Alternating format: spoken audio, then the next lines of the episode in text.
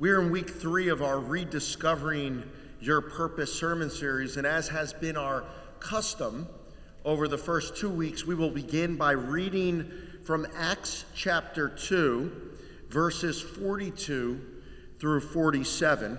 Listen now to the word of the Lord. And, and just a re- refresher verse 42 begins with the word they. They are the very first Christians in the very first church. So they're new baby Christians who have been charged to spread the gospel, the message of salvation to the ends of the earth. Here's what they did to prepare themselves and to live out their purpose. Here we go. They devoted themselves to the apostles' teaching and to fellowship and to the breaking of bread and to prayer. Everyone was filled with awe at the many wonders and signs performed by the apostles. All the believers were together and had everything in common. They sold property and possessions to give to anyone who had need. Every day they continued to meet together in the temple courts. They broke bread in their homes and ate together with glad and sincere hearts, praising God and enjoying the favor of all the people. And the Lord added to their number daily those who were being saved. This is the word of the Lord. Through the book of Acts, we are taking a few weeks to rediscover your purpose, my purpose, and our purpose as a church. And in Acts chapter 1, Jesus gives all Christians in all places at all times their purpose. Acts chapter 1, verse 8, Jesus said, But you, that's you sitting in your pew, you, you watching online, you will receive power when the Holy Spirit comes on you, and you will be my witnesses. Today, if you're a Christian, you no longer have to ask, What is my purpose? What on earth am I here for? You no longer have to wonder, What am I supposed to do with my life? Your purpose is to be Christ's witnesses. I'll say it again. Uh, you, you, probably weren't taught this in, in school or, or, or saw this on, on, on whatever popped up in your YouTube feed. Your purpose is to be Christ's witnesses. How do you feel? Do, do you feel relieved? Finally, I have discovered my purpose. Do you feel excited? Put me in, coach. I'm ready to live out my purpose. Or do you feel puzzled, intimidated, even uninspired by these words of Christ? No matter where you are today, let me share with you what it means to be Christ's witnesses. To be Christ's witnesses means to know Christ, to know Christ here, and to show Christ out there. Your purpose as Christ's witness is to know Christ personally, here and here, and to show Christ out in the world. That's what it means for you to live out your purpose. And, and, last week we looked at worship and knowing Christ through worship. And this week we'll focus on the first half of Acts chapter 2, verse 42, which tells us that the newborn baby Christians devoted themselves to the apostles' teaching. They, they got to know Christ. These, these new Christians didn't walk with Christ during his earthly ministry, but they were able to know the risen Christ by devoting themselves to the apostles' teaching, and they were equipped to show Christ to the world by devoting themselves to the apostles' teaching. And this morning, we'll answer three questions, three obvious questions. What is the apostles' teachings? Why devote yourself to it? And how do we devote ourselves to it? First, what is the apostles' teaching. The apostles' teaching is the teaching of the. Anyone want to take a wild guess? Great. You know, I'm just going to say, I appreciate the silence. I have two toddlers and a baby. Praise the Lord. If you don't want to participate, you don't have to. I'll enjoy myself. Okay. The apostles' teaching is the teaching of the apostles. And the word apostle means one who is sent. And in Acts chapter 1, we meet the original 11 apostles or sent ones, the ones who have been sent by Christ. And we recognize them. In Acts chapter 1, the, the apostles are not totally new to us because the 11 original apostles were Jesus's 12 original disciples minus one. The, the minus one is minus one Judas Iscariot who betrayed Christ and died. This means the disciple Peter became the apostle Peter. The disciple John became the apostle John. The disciple Matthew became the apostle Matthew. The uh, original apostles are the original disciples. And in Acts 1, the 11 original apostles select a replacement apostle for Judas Iscariot. And there were two job requirements for the original apostles.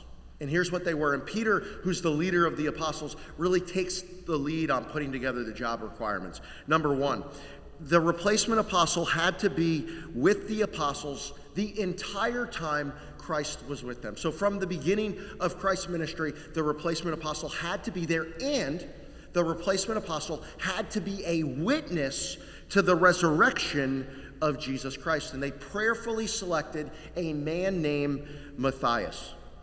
And later in the book of Acts, in Acts chapter 9, a man named Saul of Tarsus, who is later renamed Paul, is knocked down and blinded by Jesus. And this is Jesus selecting Paul and adding him to the number of apostles. And so when you read the book of Acts, you quickly see that the Holy Spirit gives the apostles power to perform miracles. And it's the miracles, the acts of the apostles, which validates them as Christ's sent ones, as people who have been commissioned to preach the death, resurrection, and salvation through Jesus Christ. And just as Jesus validated, his message was validated by miraculous acts, right? He, he claimed to be Lord. He showed that he was Lord through miraculous acts. The Holy Spirit validates the preaching, the teaching, the message of the apostles through miraculous acts. And the message of the apostles, of course, is Jesus Christ is the risen Lord, that he is the way to salvation, and that we ought to respond to Christ Jesus through repentance and baptism. And when we do so, we receive the gift of the Holy Spirit. So the apostles actually begin their ministry as apostles or sent ones in Acts chapter 2. And in Acts chapter 2, we are brought into the Jewish holiday, holy day of Pentecost. And God sends the Holy Spirit to his church. And the apostles and, and others, they begin to speak in languages that they never studied in school. Wouldn't that be nice? And they're proclaiming the wonders of God in a number, in about 15 or 16 languages that were foreign to them before they received the Holy Spirit. And what happens is the ones, the apostles, the ones who know Christ here and here begin to show Christ out there. They're living out their purpose as Christ's witnesses. And the apostle Peter stood up with the 11 other apostles and raised his voice. And the first words from the first teaching of the apostles, you'll never guess what they were. Here's what the apostle Peter stands up and says We're not drunk. It's 9 a.m. It's the fulfillment of the scriptures that we are speaking in these languages by the power of the Holy Spirit. And the Apostle Peter goes on to give the very first teaching of the apostles. And when the apostles stood up and taught, Jesus said X, Y, and Z. Jesus did this and that. The, the first Christians could take them at their word because they fulfilled the two job requirements. And those requirements were they had been with Christ the entire time and they were eyewitnesses to the resurrection of Jesus Christ. Furthermore, we understand that when the apostles were teaching, they were not simply teaching by their own power or according to their own wisdom. They had the power and the person and the wisdom that is the third member of the Trinity, the Holy Spirit. In both John chapter 14 and John chapter 16, Jesus promises to send them the Holy Spirit. He understands at that time his disciples were only human. And as apostles. They were only human, and they would forget things that Christ had taught throughout his three years of ministry. And so Christ says, I promise to send you a helper, a counselor, an advocate to bring all things into remembrance that I taught you and to show you all that is to come. And so when they taught, they were speaking through the power of the Holy Spirit. They had help, they had the helper. And we understand that the person and the presence of the Holy Spirit was upon them through the acts of the apostles. They were performing miracles. I have news for you Peter, Paul, all those who performed miracles, the, the, the sick were healed, the lame walked, demons were cast out. Who did those miracles? It wasn't Peter and it wasn't Paul. It was done through the power of the Holy Spirit. Well, wouldn't it be great if Peter could come back to us and give us his teachings? Wouldn't it be wonderful if, if Paul could come back to us and explain some of his, his letters? Wouldn't it be wonderful if John could give us his account of what had happened, uh, what Christ had said and, and done? Do you know that today you have access to the teachings of the apostles? you have access to the very teachings of the apostles, the very words and actions of Jesus Christ. And it's 2023. Some of you have access to the teachings on the apostles because you have the app. Others of you find the teachings of the apostles online, and still some of you, some of you who are a little bit more old school and traditional, you have access to the teachings of the apostles in book form. It's actually written on real pages in book form. The reason I can proclaim this to you is because the teachings of the apostles are the New Testament. All 27 books in your New Testament of your Bible are the apostles' teaching. The apostles' teaching is the New Testament. Now, the question becomes why devote yourself to it. You have access to the teachings of the apostles. Certainly, you can learn the teachings, but why would you devote yourself to it? I don't study the New Testament so that I know the New Testament. That, that might be jarring to you. I, I don't study the New Testament just so I know it, the New Testament, and I know another book and I have more knowledge. I study the New Testament so that I can know Christ personally here and here. I don't study the, the, the, Old Testament so that I know the Old Testament. I study the Old Testament so I can know God the Father personally, so that, that you and I can know God here and here. And when we know who God is, we know who we are. There, there, there's no longer an identity crisis. We no longer have to invent and reinvent ourselves. We know who God is, we know who we are. And when we understand what God desires and what God the Son did while he was alive, we understand quite clearly, actually, what you and I ought to do, how you and I ought to live. That's what happens when we study the Bible. Do you know that the Bible is the only book God authored? It is the only book that you can read while speaking to its author. And the only way you can know anything about the author of a book is if the author writes himself into the story. Otherwise, you only know the characters of the story, but not its author. The Bible is about how the author of life, the author and creator of life, God, Father, Son, and Spirit, wrote himself into the story of human history. We devote ourselves to it to know God personally here and here and how to live out there. There's another part, another piece. Theologian, Reformed theologian Karl Barth said, I read the Bible, and the Bible reads me. Have you ever opened up the Bible and, you, you, you were brought to a verse, and it wasn't a coincidence, it was the power of the Holy Spirit, and it was the exact verse that you needed in that moment for whatever you were going through? Did, did you ever read the, the Bible and you opened up to a page and you thought to yourself, this is all about me? Yes, it's, it's all about God, but this is what's happening in my town, in my community, in my country, and around the world. The, the Bible is about God, but the Bible is about you. And if you want to know who God is, who you are, your purpose in life, you don't have to look any further than the Bible. This is why we devote ourselves to the apostles' teaching and the Old and New Testaments. Many of you have tried to read the Bible. Maybe you turned to Haggai or Habakkuk and you didn't understand what you were reading. That's happened to me too. Many of you tried to read the Bible and you opened up to Leviticus and, and you couldn't get over all the animal sacrifices. God, why? I asked that question too. Maybe you tried to read the Bible and you had a hard time believing it really happened because the things that happened in the Bible don't seem to be happening in our world.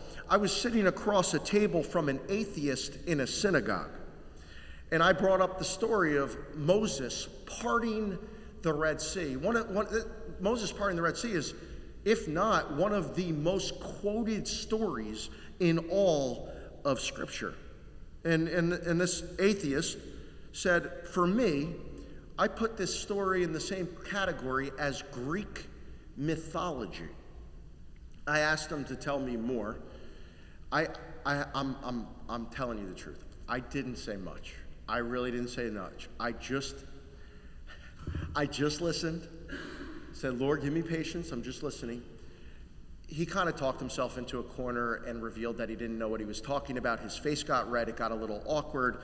My wife kind of gave me a bump and said, What did you say? Nothing. But here's the point it was clear he didn't believe the Bible happened because of the signs and wonders and miracles. And, and I'm not saying to you this morning, you have to read the entire story of the Bible literally. I don't. Do you know that the Bible, the entirety of the Bible, was not meant to be read literally? Jesus told stories that are not meant to be read literally. He, he told us things to do that were metaphorical. Maybe you've heard this one. If your eye causes you to sin, pluck it out. We would all be blind if we read the entirety of Scripture literally.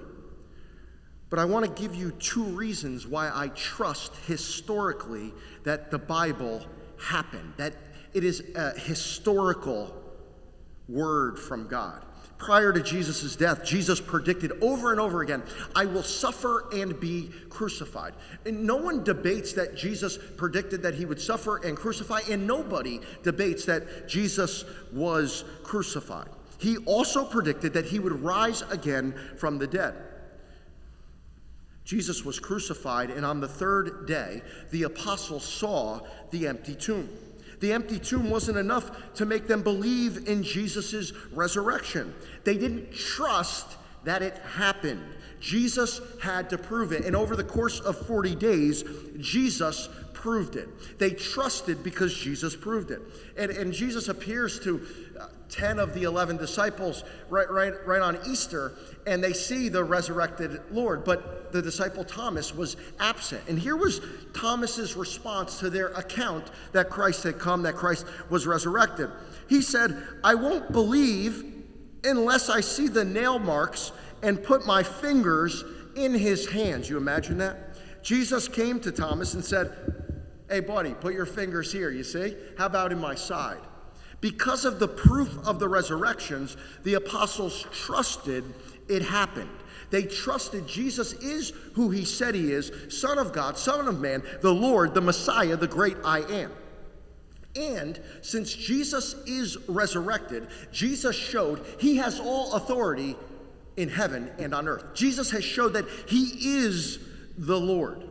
That means he's Lord over life and death. And that means Jesus is worthy of listening to. He knows what he's talking about. And what does Jesus believe about the scriptures? Jesus believes, believed that it really happened. The Bible really happened. Throughout his time on earth, over and over again, Jesus confirms every word of the Old Testament is the Word of God. Over and over again, Jesus treats the people and stories from the Old Testament as events that really happened. Jesus trusted they happened. Adam and Eve, Cain and Abel, Noah and Abraham, Sodom and Gomorrah, Moses and the Israelites, Jonah and the fish, David and Solomon. Jesus trusted it happened. And since Jesus believed it happened, since Jesus made it happen, that's enough for me to believe. That's why I trust the Bible is the Word of God. Lastly, how do we devote ourselves to it? The, the, the first believers, right? They, they got to know Christ personally here and here, and they were able to show Christ to the world, fulfill their purpose as Christ's witnesses as they devoted themselves to the apostles' teaching. This is good information for us to have. How do we actually devote ourselves to it? Well, in the first days of the church, before the apps, websites, and books, get this the apostles devoted them, the, the first church, the first Christians, devoted themselves to the apostles' teaching by meeting together.